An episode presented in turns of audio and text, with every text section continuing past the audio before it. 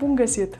Astăzi vorbim despre mesajele de sprijin venite din partea UE și NATO, dar și despre răspunsul adecvat promis de Rusia după pasul neprietenos al autorităților de la Chișinău de a-l expulza pe directorul agenției de presă Sputnik Moldova, finanțată de Kremlin.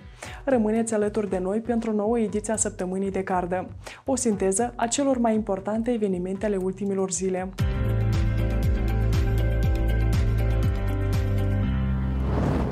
Viitorul Moldovei este în UE. Acesta este mesajul transmis de președinta Comisiei Europene Ursula von der Leyen în discursul său anual privind starea Uniunii Europene, susținut miercuri în Parlamentul European. The future of Ukraine is in our union. The future of the Western Balkans is in our union. The future of Moldova is in our union.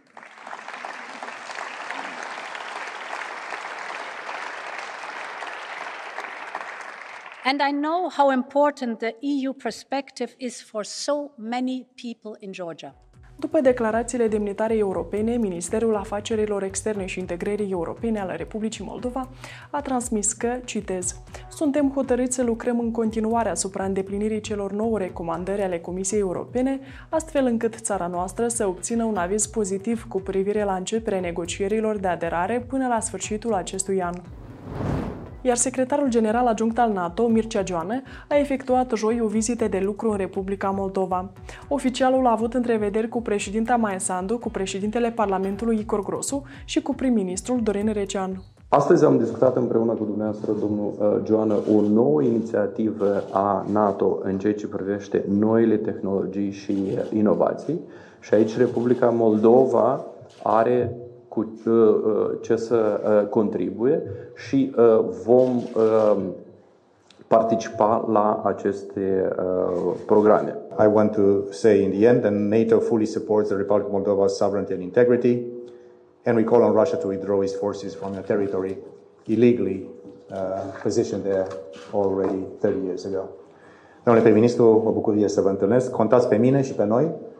Uh, am adresat o invitație domnului ministru Răcean să ne viziteze la NATO pentru o întâlnire cu Consiliul Nord-Atlantic și sper că acest lucru să se concretizeze în perioada următoare drumuri europene în toată țara, transport feroviar și naval european, transport rutier modern, apă și canalizare pentru toți.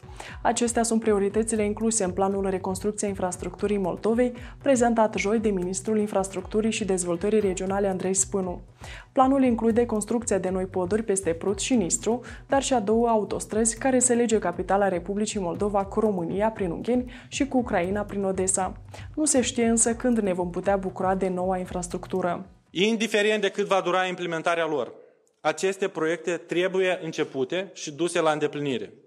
Ele sunt șocul de dezvoltare de care avem nevoie pentru a pune Moldova pe drumul cel bun, pe calea europeană.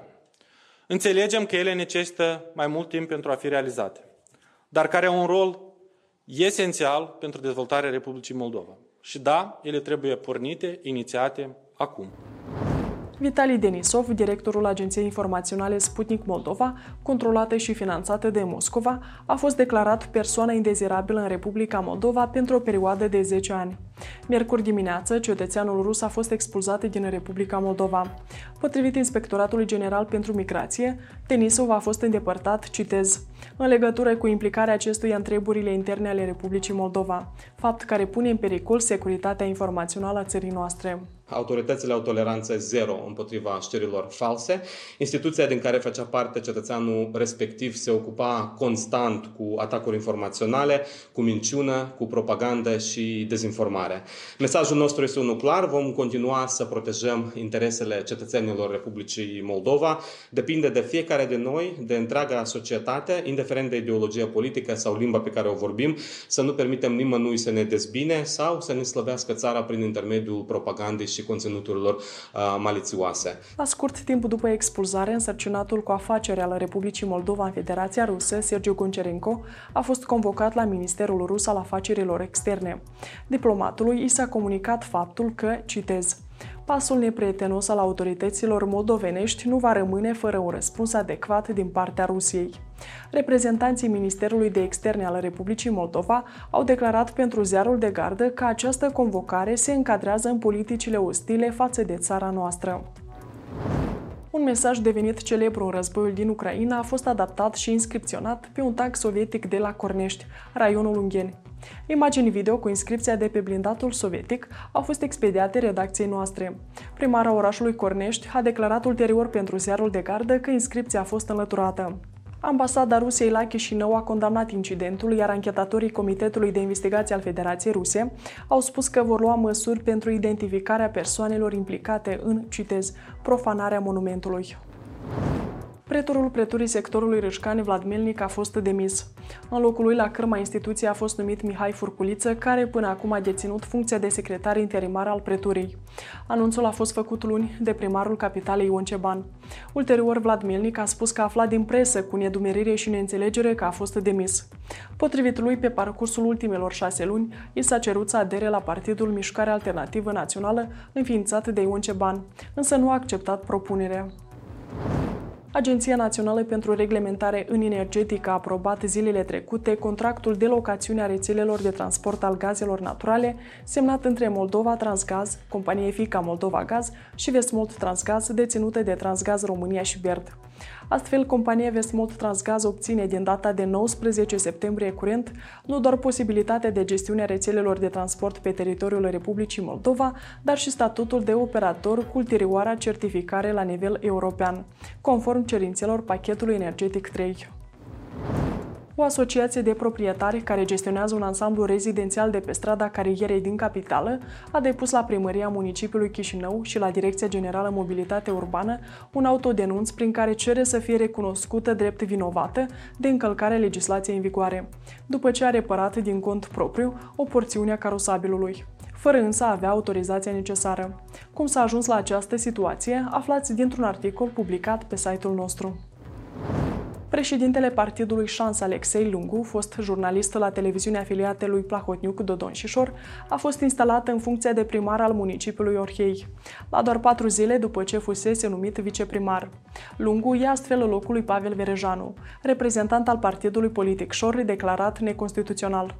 Între timp, ziarul de gardă l-a surprins repetate rânduri pe Alexei Lungu, intrând în fostul sediu al Partidului Democrat din perioada lui Plahotniuc. Acesta ajunge la muncă adus de un șofer. Ce bani ați cheltuit pentru a organiza cele două conferințe de presă în fostul sediu al Partidului Democrat din Moldova, care acum se află sub sechestru? Sunt banii mei personali și pot să vă prezint uh, și contractul de chirie a sălii de conferințe de uh, imobilul din strada armenească 44 bară 3. Mm-hmm. Nu mhm. este o sumă mare, nu este o sumă secretă. M-a costat 110 euro prima conferință și 110 euro a doua conferință și mm-hmm. sunt mhm. banii mei personali. Cum a ajuns noul partid șansă să ia locul partidului Șor și cum este promovată formațiunea cu 10.000 de euro online și offline, veți putea vedea într-un material video pe care îl vom publica în zilele următoare. Ca să nu-l ratați, vă îndemnăm să vă abonați la canalul nostru. Continuăm cu evenimentele din justiție.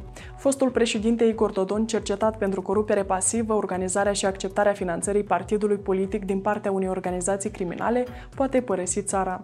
Decizia a fost luată joi de magistrații Curții Supreme de Justiție, care au respins demersul procurorilor privind prelungirea măsurii preventive care interzicea lui Igor Dodon să părăsească țara. După aproape două luni de la anunțul privind producerea unui accident rutier soldat cu un deces, în care a fost implicat fiul lui Serghei Deaconu, șeful cabinetului prim-ministrului Dorin Recean, dosarul este încă la faza urmăririi penale. Fiul lui Deaconu nu a fost pus sub învinuire, ci a fost recunoscut în calitate de bănuit. Conform legii, acesta riscă închisoare de până la șapte ani și anularea dreptului de a conduce. Fostul primar din Isporenii din partea Partidului Democrat din Moldova, redenumit în Partidul Social Democrat European, Ion Gangan, a aderat la Partidul Dezvoltării și Consolidării Moldovei, condus de ex-premierul Ion Chicu. Pe 18 mai 2022, Ion Gangan a fost condamnat de judecătoria ungheni la 9 ani de închisoare cu executare pentru escrocherie săvârșită în proporții deosebit de mari. După 8 luni de la pronunțarea sentinței, procesul penal în privința fostului primar democrat a fost încetat însă printr-o decizie a Curții de Apel Chișinău. Mai multe detalii despre cum a scăpat de închisoare fostul primar de Nisporeni aflați dintr-un articol publicat pe zdg.md. Săptămâna aceasta, armata rusă a continuat să lanseze atacuri cu drone asupra porturilor ucrainene de la Dunăre, cel puțin șapte persoane fiind rănite la Ren și Ismail. Autoritățile române au anunțat miercuri că au identificat pe teritoriul țării noi fragmente dintr-o dronă similară celor folosite de armata rusă. Tot în această săptămână, Vladimir Putin s-a întâlnit în Orientul îndepărtat al Rusiei cu dictatorul nord-corean Kim Jong-un.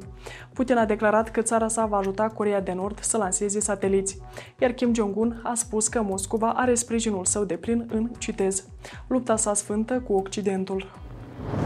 Vă mulțumim că ne-ați urmărit. Ne revedem săptămâna viitoare.